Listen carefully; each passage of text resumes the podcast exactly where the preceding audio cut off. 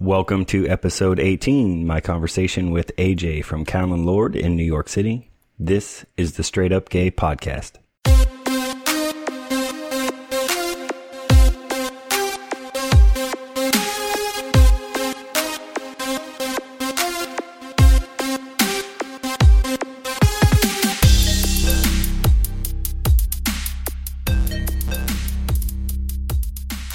Hello welcome to the show. Today is April 23rd and I am your host, Major. This is the Straight Up Gay Podcast. This podcast is dedicated to learning more about LGBTQ people by having personal conversations and sharing their experiences.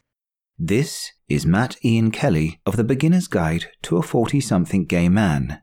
The Straight Up Gay Podcast is free of cursing, but we may have topics related to sex and gender that may result in awkward questions from young children. If you're not prepared to answer those questions, turn back now.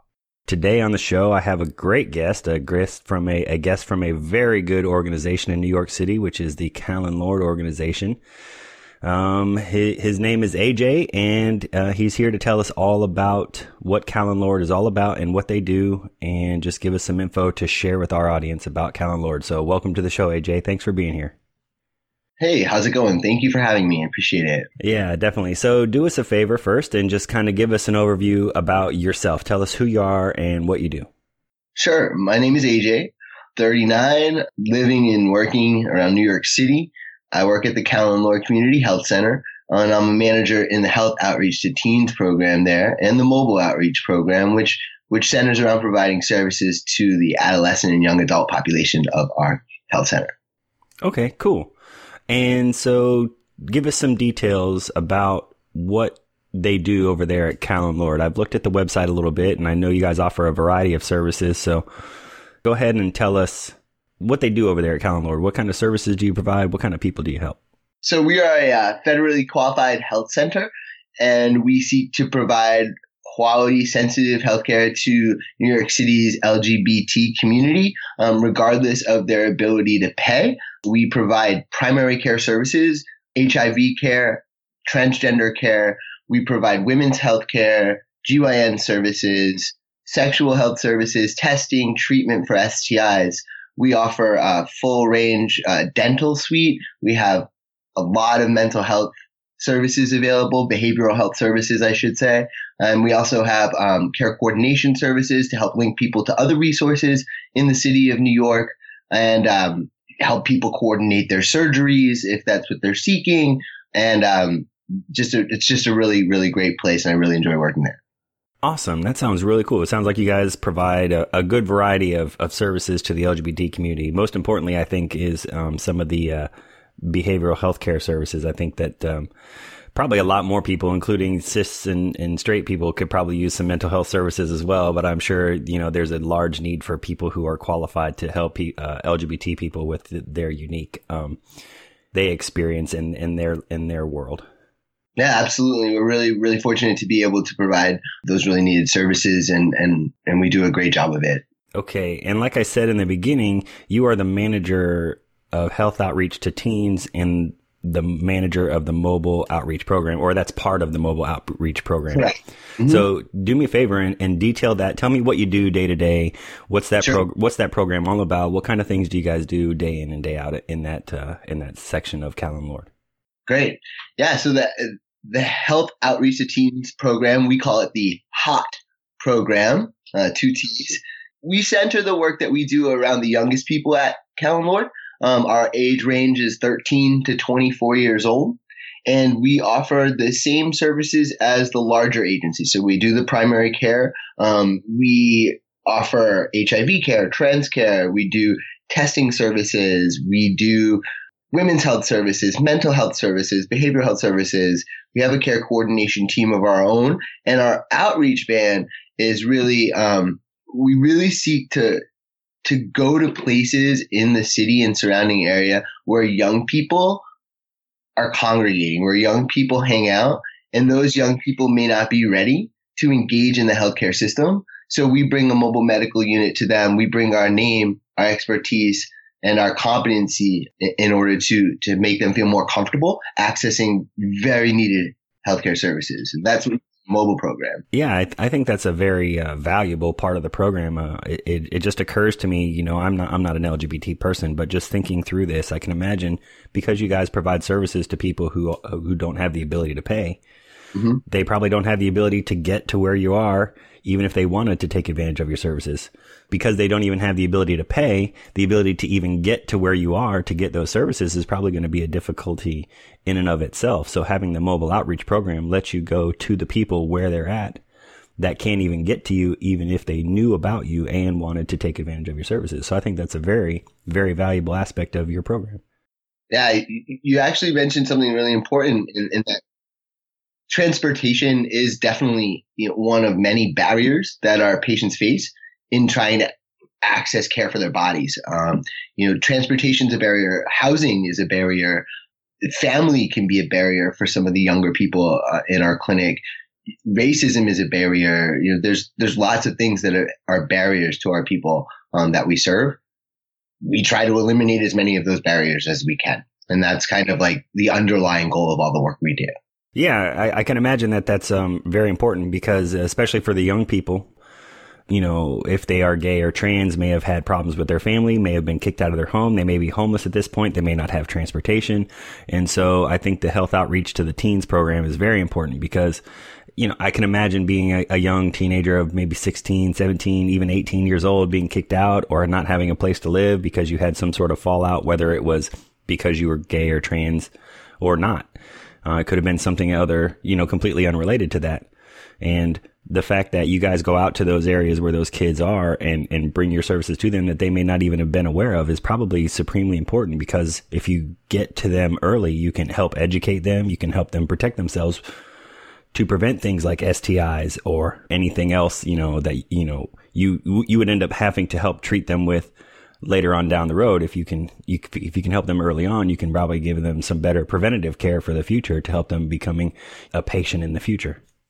Yeah, definitely. That's the entire goal of the outreach program. It's um it's actually funded to find people who are you know, in their words, not in our words, at risk for HIV and other diseases and to link them into care in order to improve their lives and have better health outcomes for them in the future moving forward. So it's that's the entire goal of our program. I can imagine being in New York City, you guys get a wide range of, of people, of demographics, you know, of age and race and sexual identity, sexual orientation, gender identity, and all that. So give me the average. If I, if you were to expect the next person to walk in to just be the average person who you help, what what are the majority of the type of people that you provide help to? I, I would say as an agency, um, certainly 65% of the people we serve are under the age of 40. So I think that's really significant. I think the person, the next person to walk through our doors is more, more than likely to be someone under the age of 40. You know, we serve about 50% people of color, about 43% people who are white. So, you know, it's a toss up uh, in terms of their racial demographic, but certainly they're going to identify somewhere along the LGBT spectrum typically, although we're not just open to people on that, you know, who identify on that spectrum. Um, we, we will provide services to anybody.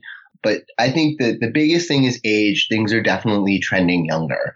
As someone who works in the youth program, I see the same thing happening in our program where our typical age, you know, it felt to me like most of the people we were serving a few years ago were in their early 20s, 19, and now we're seeing that starting to trend a lot younger as well. We have a lot of 14 year olds in our program right now. So one of the questions that occurred to me is because you, you generally help people who are younger, they probably aren't familiar maybe with the healthcare system or, or like we said, you know, they don't have the ability to pay and you guys provide services whether or not they could pay at all.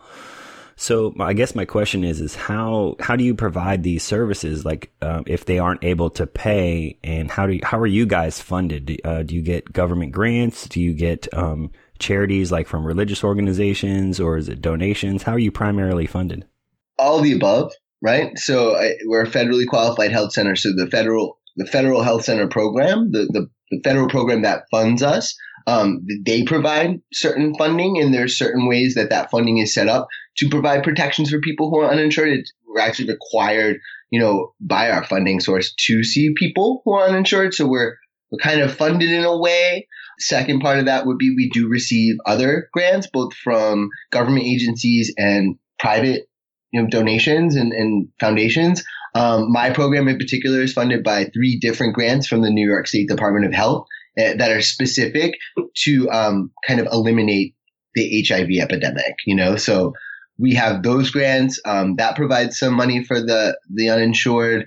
Uh, private donations from people and businesses. You know, we have a development team that really hosts events all year round to try to get the community to donate. It has really great relationships with other organizations and agencies. So I think it's just a combination of everything, but the bulk of our, our money does come from the federal qualified health center program. Okay. So like you said, you're a federally certified qualified or federally qualified health services center.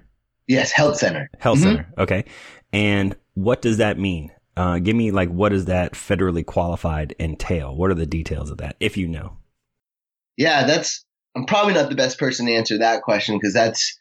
I think in a nutshell, like I mentioned earlier, we are we serve an underserved area. So the, the federal government you know, takes the map of the United States and based on you know, kind of poverty levels and income levels, divides it into different sections. And there are certain areas of our country that are deemed um, as underserved populations, you know, whether it be because of, of racial makeup of the community uh, combined with the economics of the community, whether it be kind of like we serve a special population of people. So the federally qualified health center program, from what I understand, uh, it definitely is designed to fund agencies who are going to provide health services to these underserved communities. And it's a big network. It's national. And we happen to have one of these points in, um, in New York.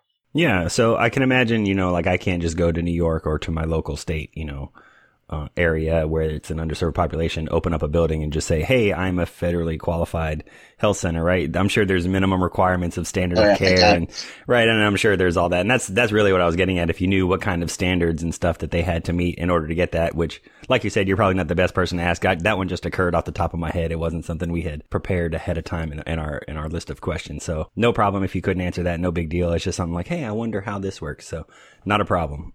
Well, I can tell you a little bit about our history and, and from the time that we started providing care, from the time we kind of created our mission, you know, to the time that we were a federally qualified health center, you know, there was time in between then. So I think yeah, so so tell us when Callen Lorde first opened up. Give us a timeline of the organization. Like when did you guys first start providing healthcare services? You know, how long have you been operating under that umbrella before you became a federally qualified health center and all that? Sure. So I mean, you really have to go all the way back to really the Stonewall riots, 1969, New York City, you know, one of the pivotal moments of the gay liberation movement. I think there was some need to have some more competency around the healthcare provided to folks living in New York at the time. And so there was a clinic called the St. Mark's Clinic. Um, it was founded in 1969. And in 1972, they formed the uh, Gay Men's Health Project um, within the St. Mark's Clinic. And then I would say, you know, we're, we're now at 1972. AIDS hits the scene, you know, in the early 1980s, late 1970s, and then we're in a crisis, right? So in 1983, that's when kind of I would say that we started forming the Callen Lorde as it is now. Um, we the St. Mark's. Okay, so the Gay Men's Health Project merged with the St. Mark's Clinic and then in 1983, they formed the Community Health Project, which was staffed by volunteers, provided the first community based HIV clinic in the country. And that was right in New York City. Wow. So okay. That was really us. Cool. Yeah. Wow. That's really cool. You guys yeah. were the, you guys were the first HIV what? The nation's first community based HIV clinic. Wow. I mean, they were providing HIV care in hospitals, but basing themselves in a community grassroots organization run by volunteer individuals. Wow. Okay. So please continue. That's really cool. Yeah, no, it's great. Um, in fact, my paycheck still says Community Health Project on it um, nice. um, when I get it. That's our official um, incorporated name. So we started uh, providing care a long time ago, and, and, it wasn't until you know the 1990s that we became uh, in partnership with the Lutheran Hospital System, a federally qualified health center. What year was that? What year was that again? I'm sorry. we moved into our flagship location where we are right now in 1998.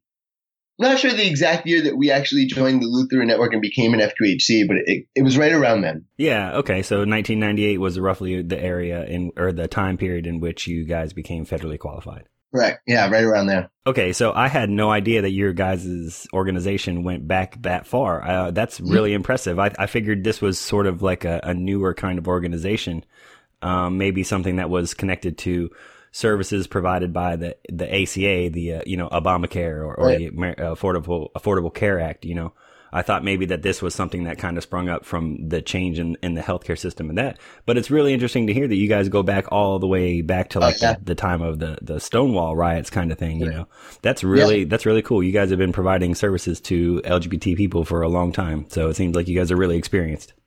It definitely no it, it, definitely shows we we've been doing this for a really really long time um, there's lots of places in new york city now that are doing this you know but for a while we were one of the few places that were doing it people that work for us, they do trainings outside, they travel, they teach others in the community across the globe um, how to do this work, and it's really exciting. Yeah, so I can imagine that LGBT people, just like everyone else, you know, uh, one of my previous guests have explained, you know, uh, what like a broken arm syndrome is for trans people, in which you know they go into a doctor's office and you know, they're a trans person and they have some sort of issue. And, and, and the example given is, you know, I, the person may go into the doctor's office with a broken arm and the, and the doctor can only see that they're a trans person say, well, maybe it's related to your hormones or maybe it's related to your transition. And you're like, uh, no, I have a broken arm and, and trying to get them to pay attention to what the real issue is and not pay attention to them being a trans person is probably a unique situation specifically for trans people. So, uh, one of the questions I had is how is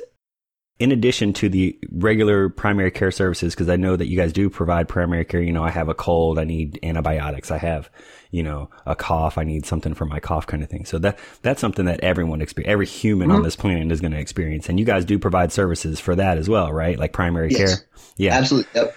But, but what is unique about LGBT health that is is unique to just LGBT people. That is not one of those services that everyone gets, like primary care and cough syrup and stuff like that.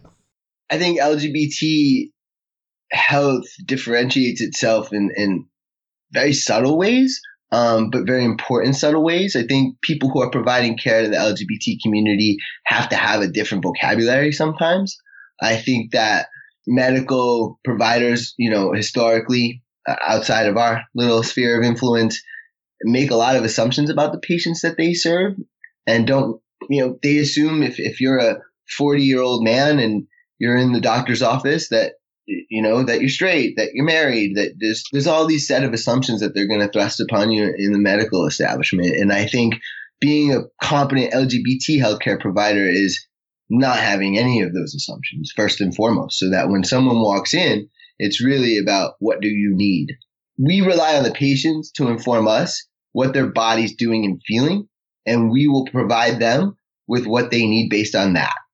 If that makes sense, it's, it's having the fluency around language. It's having the fluency, cultural fluency around bodies and the behaviors that bodies engage in in our community. Um, it's knowing, it's knowing the the social determinants that are at play in someone's healthcare. It's understanding what someone's job and housing status is. Uh, are, are they, do they have health insurance? Helping them get that health insurance. It's, um, you know, help linking them to educational resources if, if need be, finding specialty providers that are also going to be competent with the LGBT community. I think that's really important too.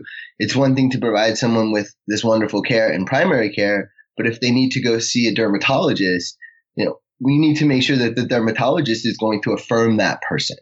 I think one of the important things you said is learning the language and the terminology, you know, that's specific to LGBT people. Even though I'm an ally, I don't always get it right either. And even if I do, even if I, you know, your is Caitlin your manager or your your director?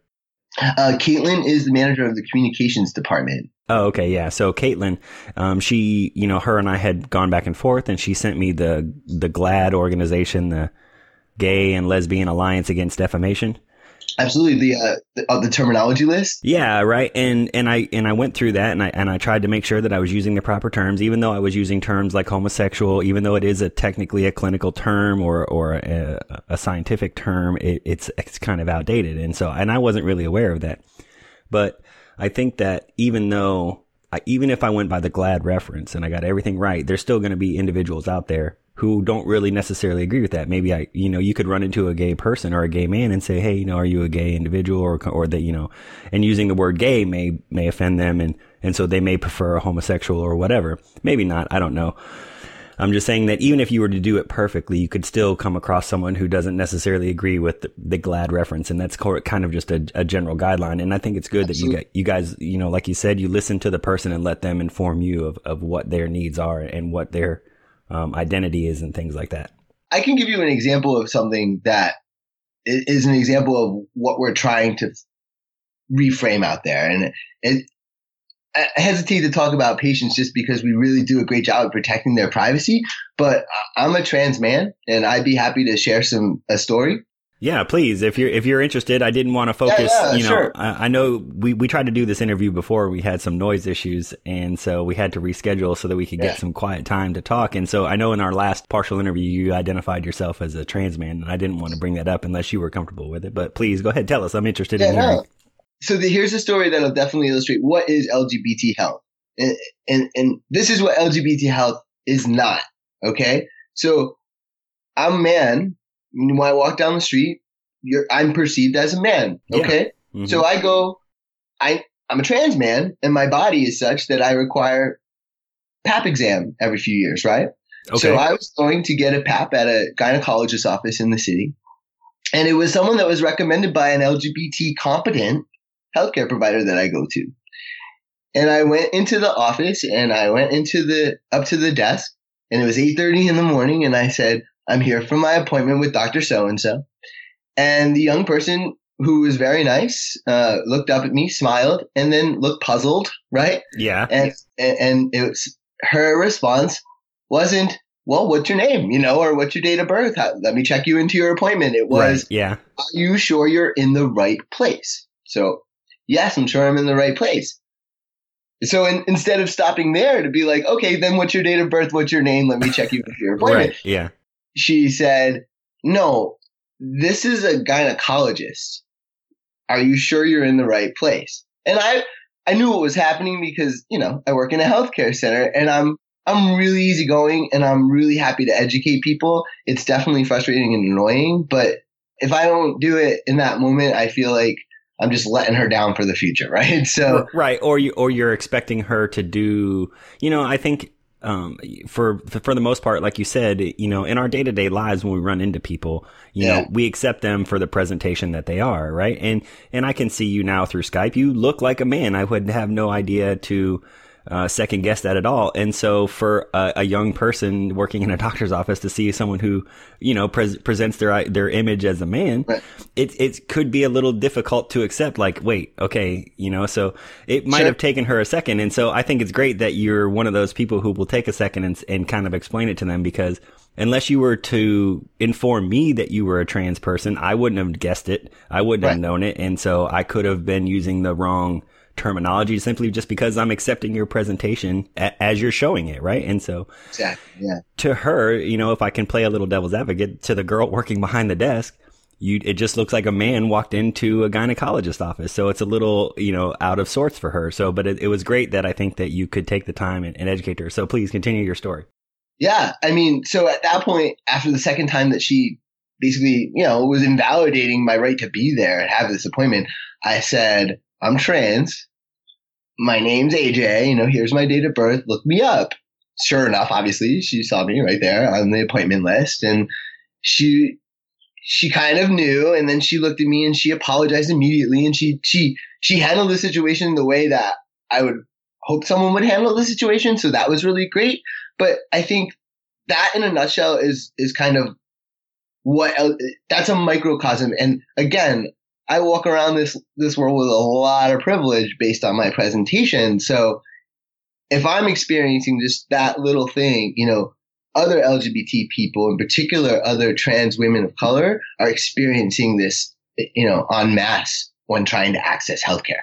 So I think that what we're trying to do at Callen Lorde is really eliminate that from the equation. Like that part of your your visit to the the doctor's office is is no longer at play. Right, which I think which I think is a good thing, right? So because we have trans people who are they they may present one sort of identity to the you know to the world and and in actuality they need they need a different kind of medical care because of their situation, because of their the position at which they're at in their transition, right?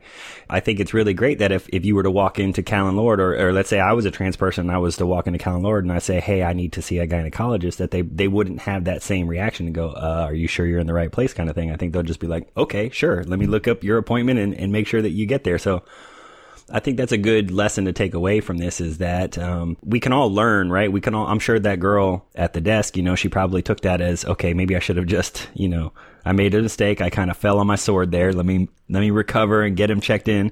And then mm-hmm. in the future, if someone walked in who presented their identity as you, and they probably said, "Hey, I'm here for my appointment," I hope that she would have remembered the awkward interaction from before, learned right. from it, and just said, "Okay, let me check you in."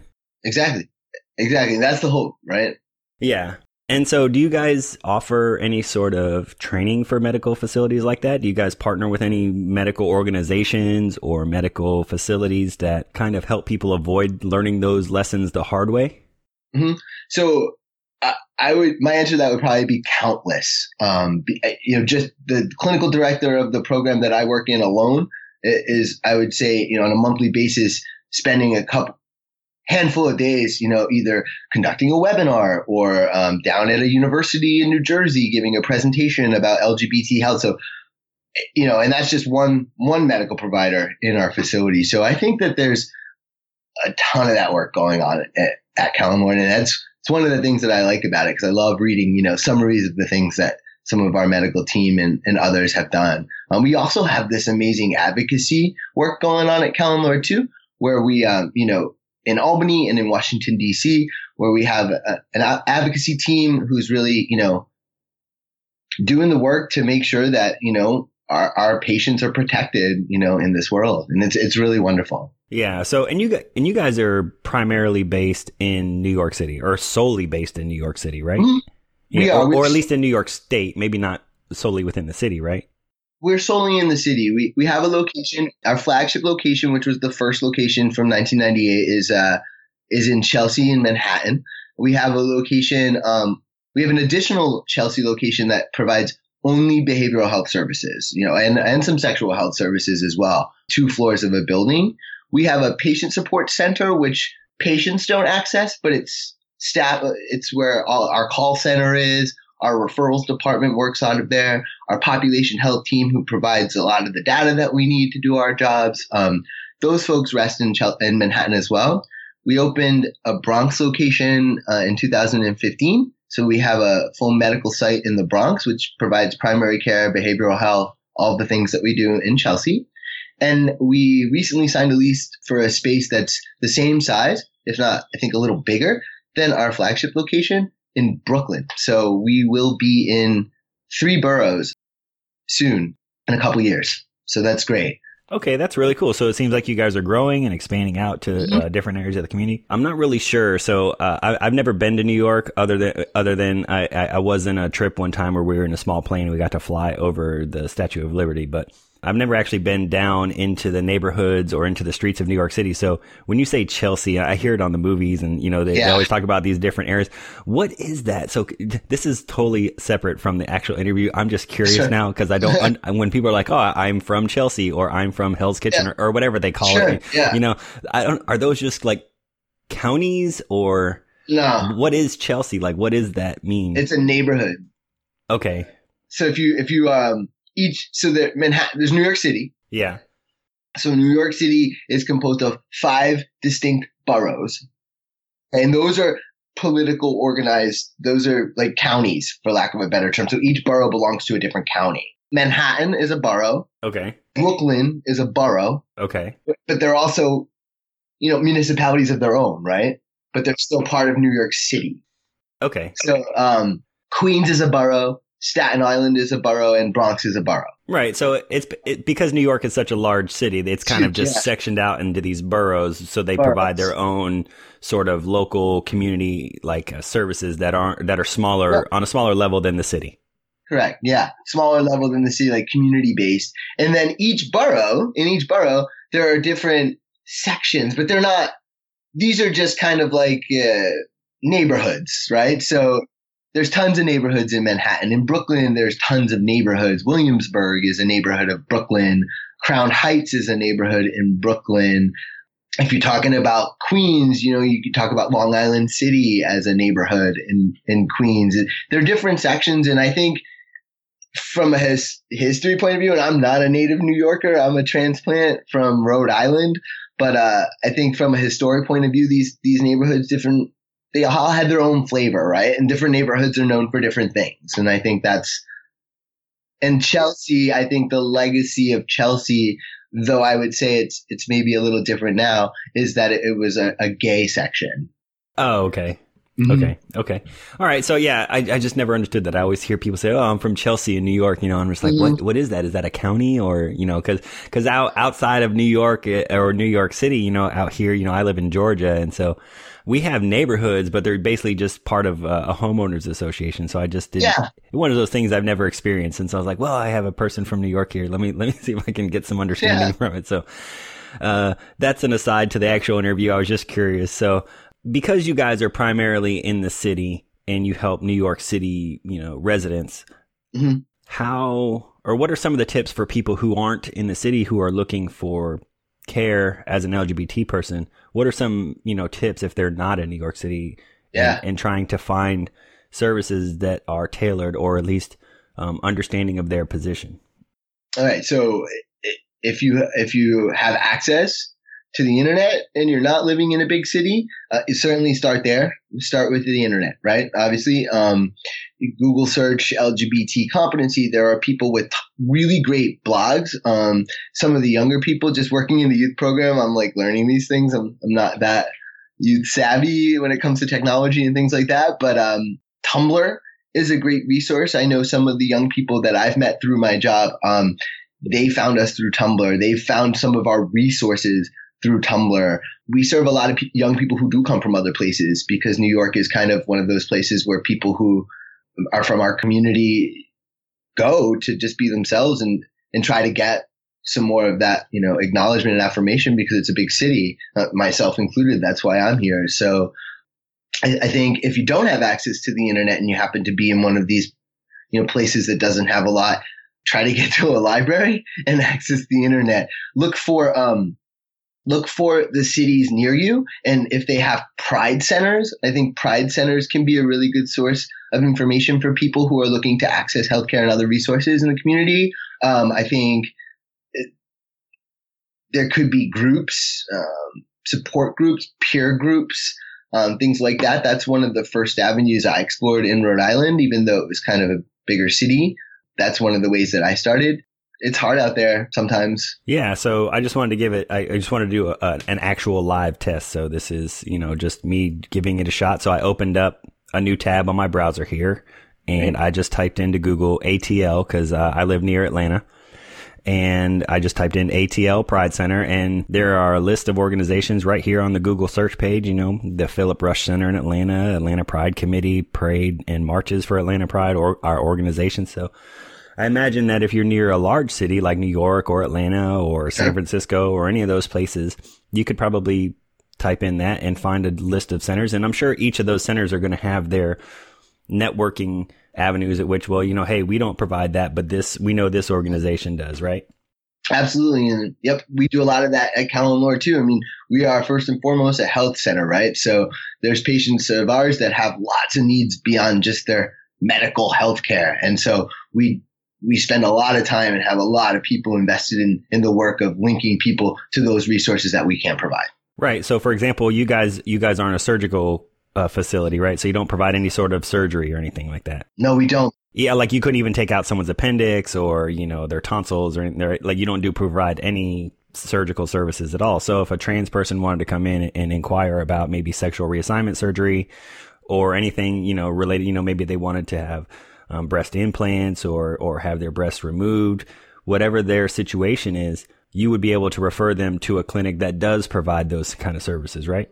Absolutely. So we would we we have a very very robust surgery coordination program, for lack of a better word, at Callen Lorde. It's not officially called that, but our care coordination team works with patients to get any letters that they're going to need for insurance companies to pay for these services if they're insured. Um, we have a behavioral health team who sees patients. We have a team of psychiatrists who see patients. A lot of the surgeries um, for trans individuals require some experience with with behavioral health.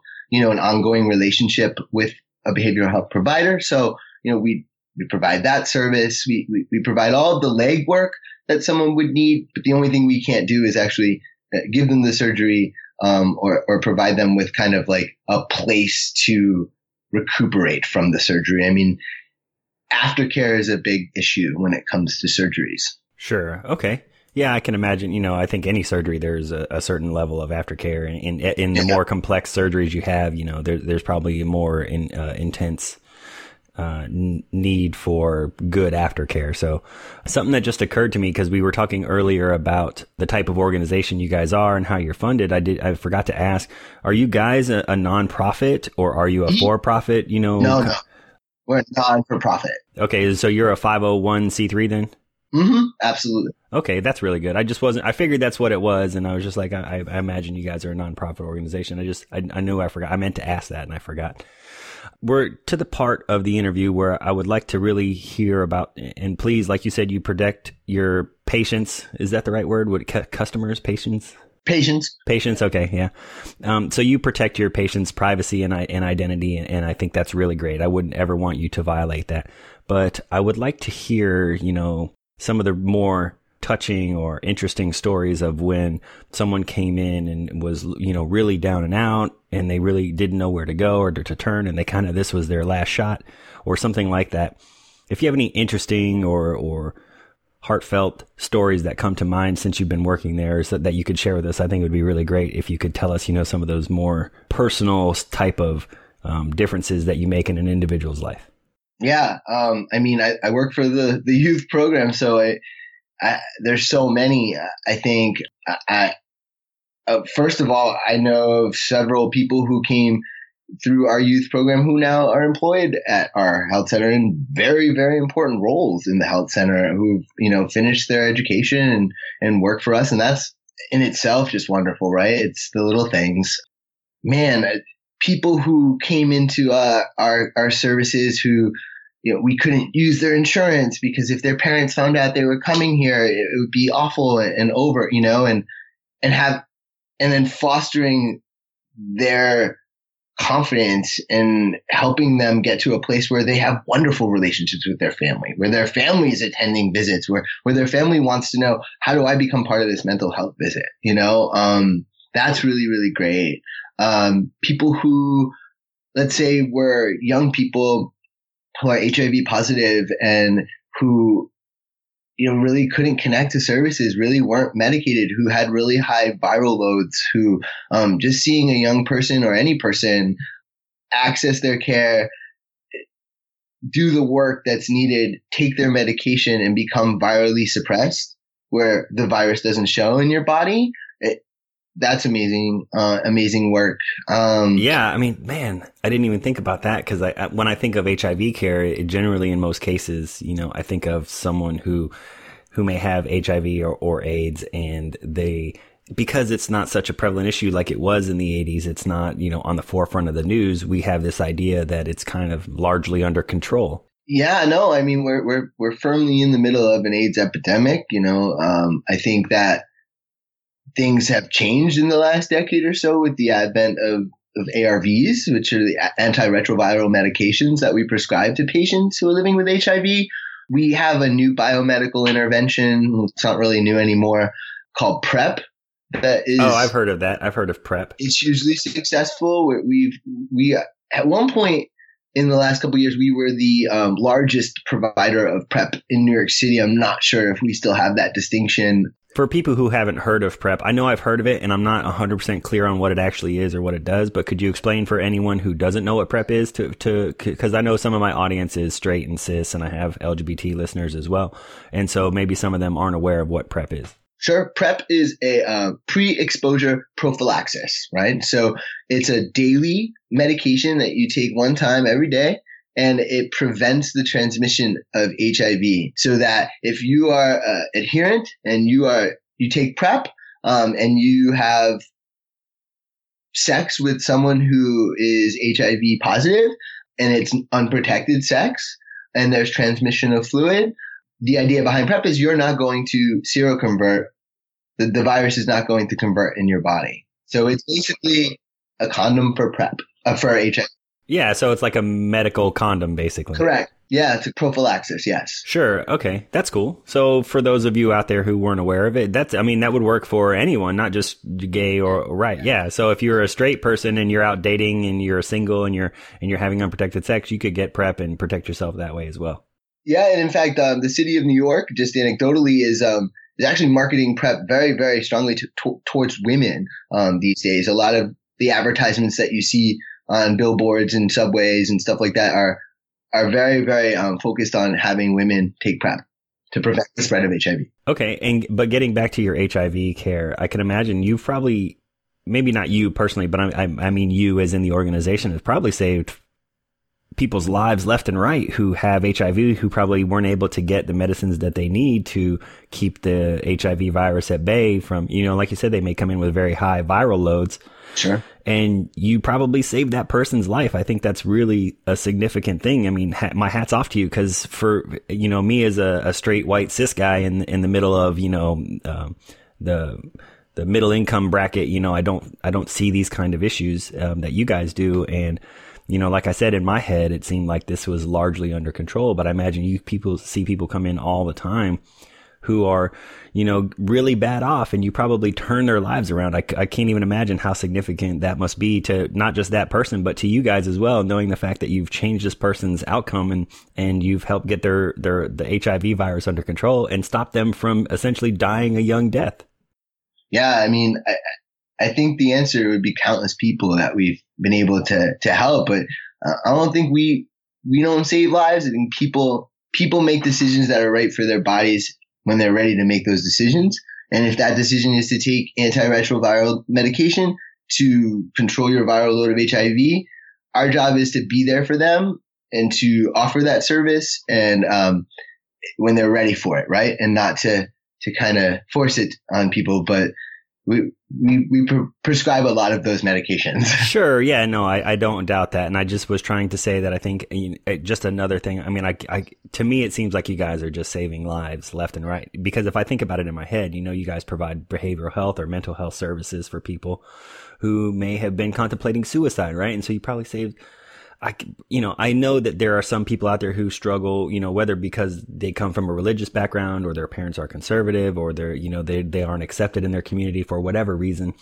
That in and of itself, even if you don't have medical issues, mental, you know, health is just as important because those people feeling, you know, like outcasts and alone can sometimes take drastic steps to take their own lives. And I imagine that just providing mental health services probably saved an untold number of lives just by doing that in and of itself. So, I mean, I just keep thinking about all these ways that you guys are really significantly helping LGBT people in preventing, you know, things like suicide or death from HIV and AIDS or uh, getting bad care from another facility that wasn't prepared to handle their unique issues. So, man, the, the more I think about it, the more I just I can I can imagine the type of impact you guys are having in your community, and I think it's really great. I, I am I'm, I'm really glad we got this opportunity to do this interview because not only am I learning a lot, but I just I'm grasping the impact of the type of services you guys provide to your community, and I think it's really great. It is. It's really great, and I see it. Honestly, it's so hard to give you a specific example because I see it every day. I see the power of the work that we do.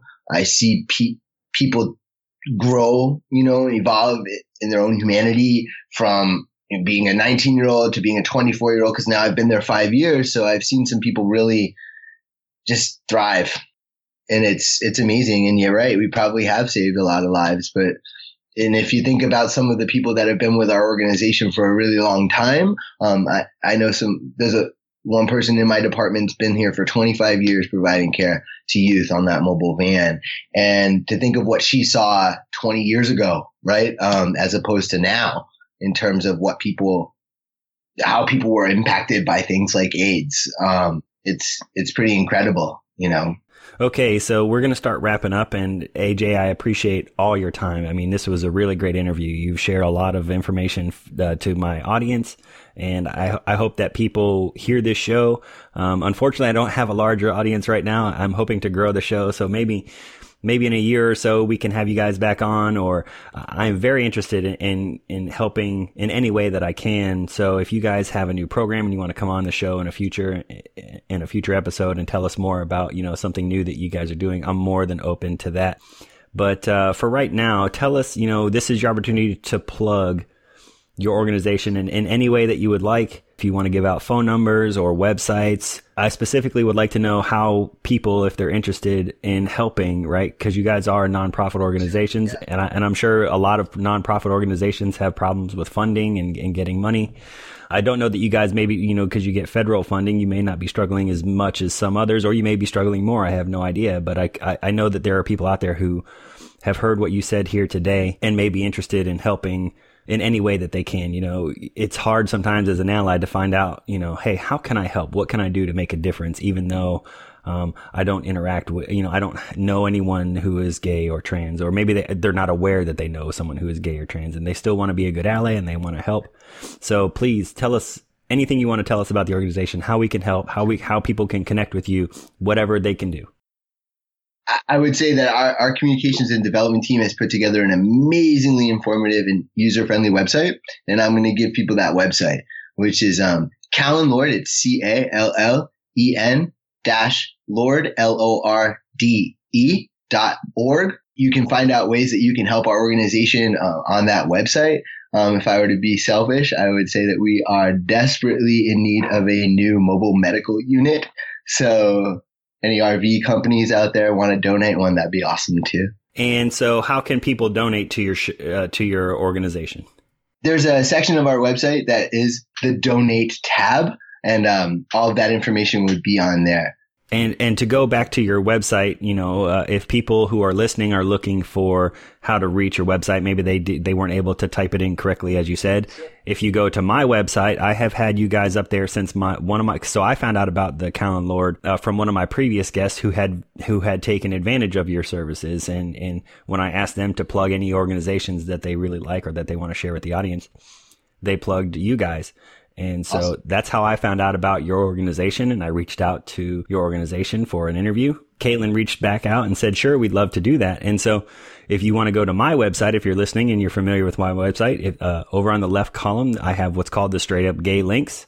And you can go in there and about halfway down is the Callen Lorde Trans Clinic, New York City. If that's not right, please correct me. I'll, I'll reword that. However, um, it needs to be worded. I'll go back to the website and make sure that I have it um, right now, it's listed as the Callen Lorde Trans Clinic NYC. I would call it the Callen Lorde Community Health Center. Okay, I'll fix that. And so you can go to my website. I'll fix that today, the Callen Lorde Community Health Center. And you can go to the Straight Up Gay Podcast website, uh, find that link there as well. So I think what you guys are doing is really great. And I'm definitely going to try and find ways to participate and support you guys in any way that I can. If you're in the New York City area, uh, there's a pretty fun way you can help us out, and it's on June 1st. We are renting out the Central Park Zoo for an event called Roar, um, where it's it's very family friendly. Lots of kids, face painting, penguin exhibit, seal show, things like that. Tickets are available on our website. and people can definitely donate and attend that event, and it's really, really great and fun. What day was that again? June 1st? It's on June 1st. If you happen to be in the New York City area, you should come check out uh, Roar at Central Park. It's a benefit to host uh, for Callen Lorde Community Health Center. Oh, wow. That's really cool. That sounds really awesome. And that's at the New York City Zoo, right? At the new Central Park Zoo. Okay, well that's really cool. If you, if anyone's out there is in New York, I know one of my previous guests were, and if you're listening, you know, make sure you go out there and support Callen Lorde. I, I think what you guys are doing is really great, and so you know, you guys are always welcome. Let Caitlin know that if you guys have something new or something you want, you know, I can give you a little space on the show. If you guys want to come back on and, and say, Hey, we're doing this thing, you know, we're doing that thing. I would be more than happy to have you guys on to let you share any information about your organization as you can. I think what you guys are doing is so important in so many ways that I can't even express how significant I think what you guys are doing is. And so I am definitely a huge fan of your organization. I I am proud to call myself a supporter of Callen Lorde and and an advocate for you guys. I will definitely, if I know of anyone or if I meet anyone in New York City and and they're looking for help, I will definitely do my best to direct them to where you guys are at because I think what you're doing is is very important. So, right. Yeah, great for you guys. So Thanks for the work you're doing too, by the way. Oh yeah, I, yeah. I just you know I know it's hard. You know I, am trying to walk that line because I'm a straight cis guy and I'm a white guy. You know I ha- I sit on this high pedestal of privilege. You know and and I don't experience the difficulties that some trans or LGBT people experience. And so I'm just trying to find a way that I know how to, to be supportive and help in any way that I can. I just want to, I, my primary goal is to be a good ally and help. And, and if I'm doing that, if people are happy with what I'm doing, then I think I'm, I'm, I'm meeting my mission. Yeah, and your son's a lucky guy. That's awesome. Oh yeah, thank you. I'm, yeah. re- I'm, you know, I got a great kid. You know, he struggles in school sometimes, but uh, you know, I love that, you know, that boy to death, and uh, I just hope that he grows up to be a good person, and and that's all I'm trying to do. It's hard being a parent of an LGBT uh, kid. It, it it presents its own unique difficulties, and so I just hope that I'm doing a good job. Uh, so I want to thank everyone for listening to this show. Uh, like I said, please support Callen Lorde. I think the work that they're doing is is important in so many ways that it's hard to even get it all out in one hour episode. So please go to their website, check it out. Remember, if you want to reach out to me, if I said anything wrong, if I did anything wrong, if I need anything corrected, please let me know. You can always email me at major at straightupgaypodcast.com. You can follow the show on Twitter. Uh, I'm kind of active on Twitter. I don't get post, you know, a million things a day, but I do post from time to time. But you can follow me at SUG Podcast. We also have a Facebook page at www.facebook.com slash straightupgaypodcast. And um, the best place to reach all of these links, if you want to listen to audio, I embed the audio in my homepage at www.straightupgaypodcast.com. If you're not already listening to the show and you want to tell someone to listen to the show, you can listen on iTunes, Google Play, Stitcher, and on SoundCloud. If you're looking for links to any of those places to listen to the show, you can always go on my homepage again, and all of those are available there as well as, like I said, the straight up gay links. And whenever I have a new guest on the show, if they talk about an organization that they really like and they really support, I try to add those to my directory of of links for people to who are listening and want to learn more about the organization. You can always come to my webpage and find those services. And you, I will definitely update the information about Callen Lorde, and you will be able to find the Callen Lorde Community Health Center uh, link on my homepage uh, as soon as I get done with this interview. That'll be the first thing I do is correct that information. So AJ, thank you for being here. You've been uh, very informative. You've really impressed upon me about how important your guys' work is, and I just really appreciate your time. Thank you so much for all that you do. No, you're welcome, and thanks for having me. It was a, it was a pleasure. This has been episode 18 with AJ from Callen Lorde. Thanks all of you for listening. Make sure that you're looking out for each other, and I will see everyone on episode 19 upcoming. We have Callie Wright, who is the host of the podcast, The Gaytheist Manifesto. Um, I'm a fan of hers. I, I, I've heard her on other podcasts that I listen to, and I'm really excited to have her on the show. And so she will be on episode 19 or 20, I believe. So make sure you keep an, an ear out for that. And uh, I will see you guys on the next episode.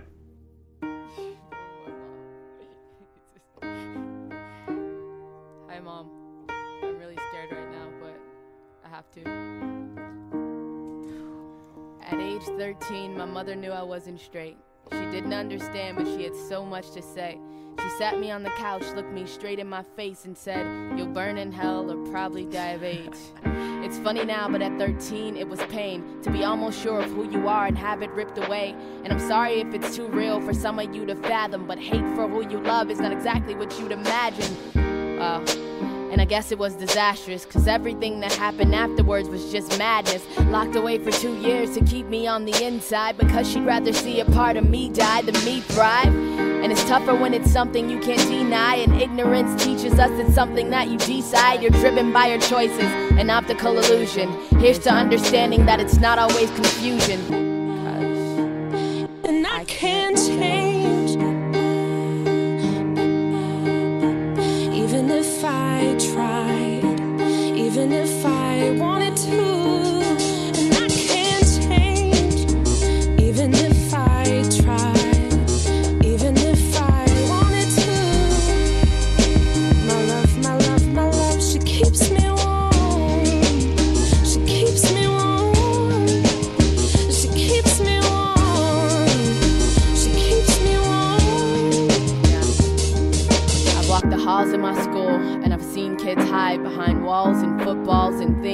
Pride. I've seen innocent children suffer beneath bruises, suffer beneath every single hand that chooses ignorance. Fuck your religion, fuck constitutions, fuck superstitions. There are no lakes of fire. We're here on earth, and the only thing to do is put love first. And so I stand for the boy who died by his hand to the sound of his father screaming, Woman loves man. This is Adam and Eve, not Adam and Steve. And I stand for the girl with the cuts up her sleeve and a heart in her hand and that chip on her shoulder. And I stand for it all until ignorance is over. This is for you, for knowing who you are, for never letting your magic outside of your heart. Be you, be brave, and understand that things do change. I accept you for you when I don't understand, and I love you for you, 'cause this is who I am.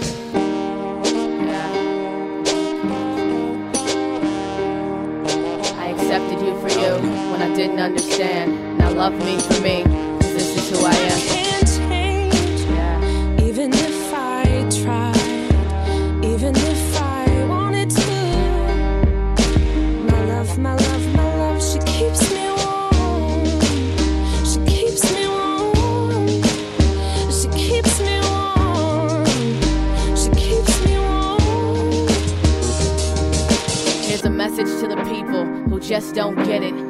Love is love. There is no difference. Not a medication to fix it. There is no prescription, no rehab to visit. It is not an addiction. It's love. And it's selfless. It's yours and everybody else's. So don't badger and abuse the solemnly defenseless. See us as yourself, there's no equality and difference. Until we all get it, we'll be drowning in the same blood. Despite orientation, we all feel the same love. Drowning in the same blood. Despite orientation, we all feel the same love.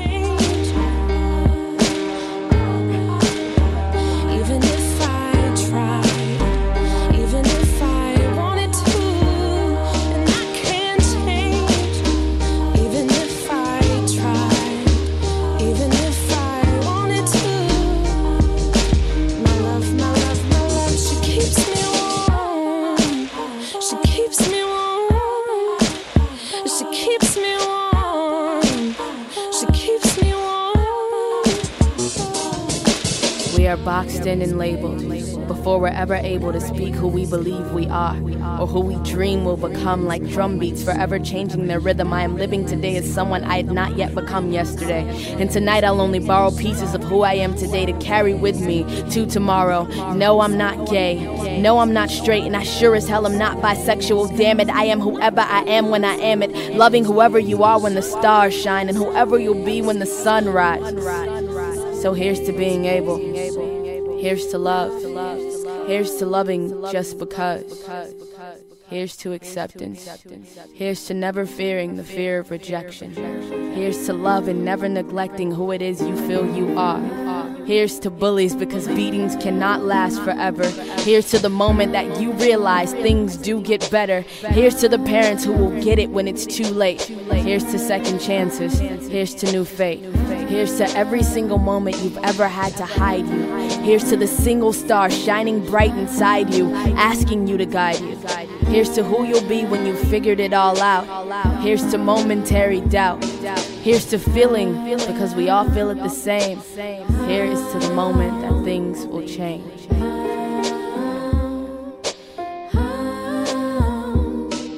Cause we all feel love, we all feel it the same. Here's to love, here's to change.